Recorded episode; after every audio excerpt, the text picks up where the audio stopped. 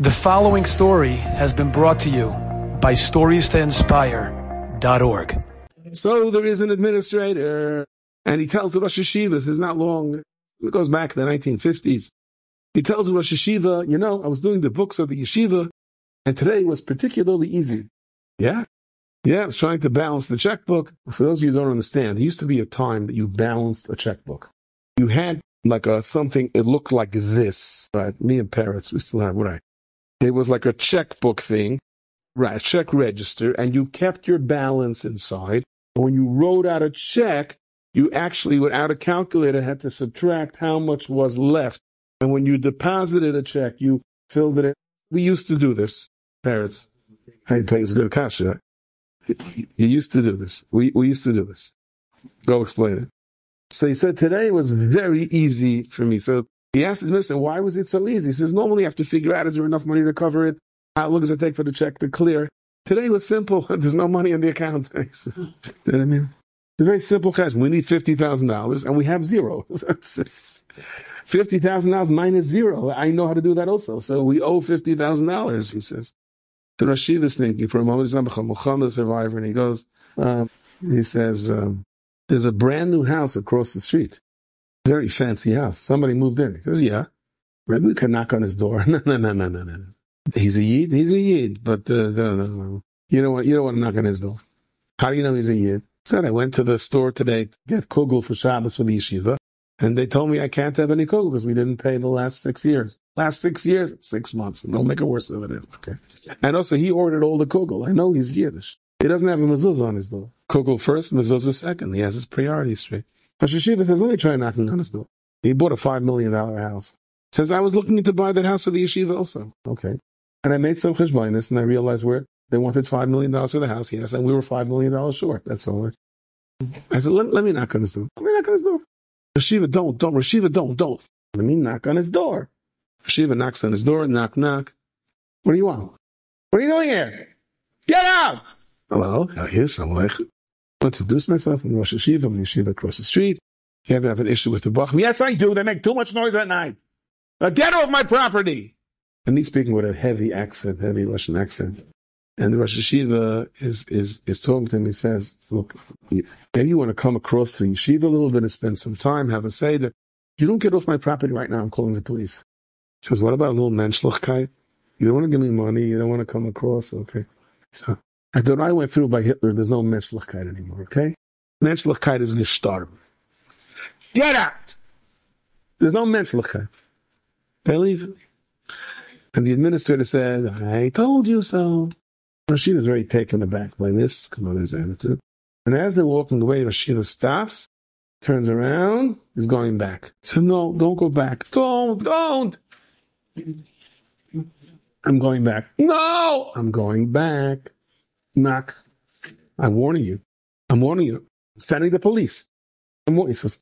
The police come, it'll take them 15 minutes to come. Take them 10 minutes to send us out. We don't want to tell you a story. I don't want to hear your stories. By the time I finish the story, the police will be here. I'll be finished before they're here. So he says, you don't want to give money. You don't want to act like a man. You don't want to step across the issue before. But don't tell me Menschlichkeit. There's no more Menschlichkeit after the war. You don't know what I went through by Hitler. He goes, oh, I did. I was also in the concentration camp. I know exactly what you went through. I want to tell you, a lot of the Bachrim in the yeshiva were in the Hungarian work battalions, the them, right? Which was like one drop above a concentration camp. They were supposedly Yiddish soldiers, unarmed. Were, their main job was to be a human mind detector or to be fodder in between the crossfire. One percent of them survived.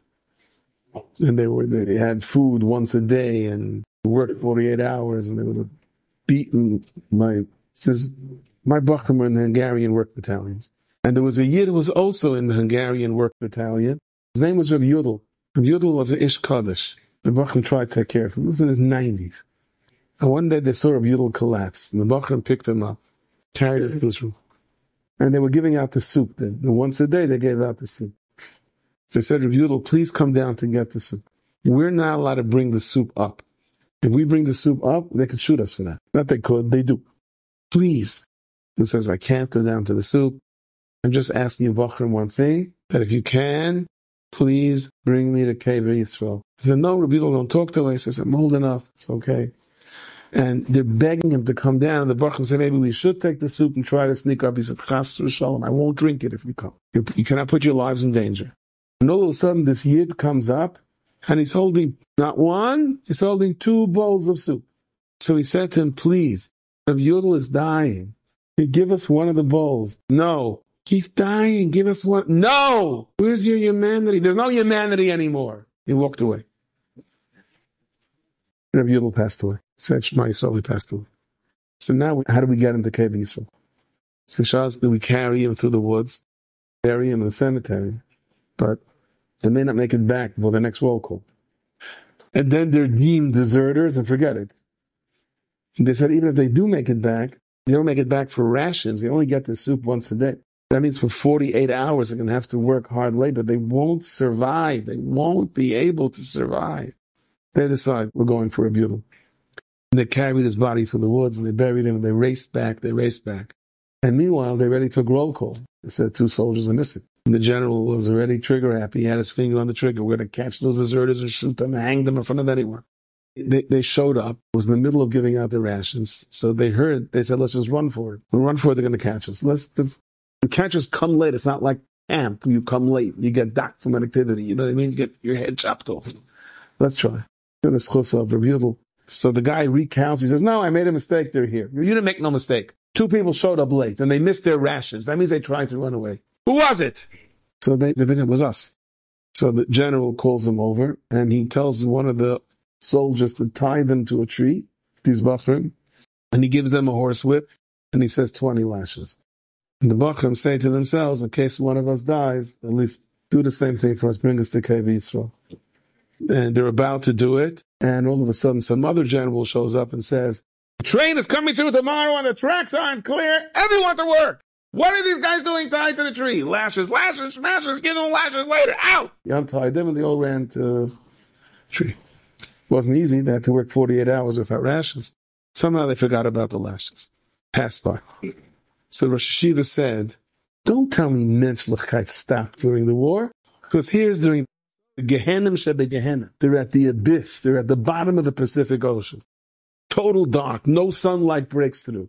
And don't tell me there was no menschlichkeit, because my Bachram and my Nefesh themselves, in a way that you can't even imagine. And the guy is like frozen. And as he turns around to walk out, he says, Rosh Yeshiva, tell me what the yeshiva's budget is. I'll cover it every single year. What happened to you? He says, I was the person with the two soups. I was the one that was holding the two soups. I was the one that had it.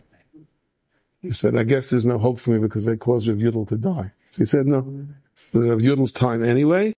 But if the Avish made this Hashgacha Pratis is a simon that you're here, a simon you're supposed to be here for a reason.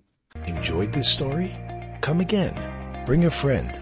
Stories to inspire.org.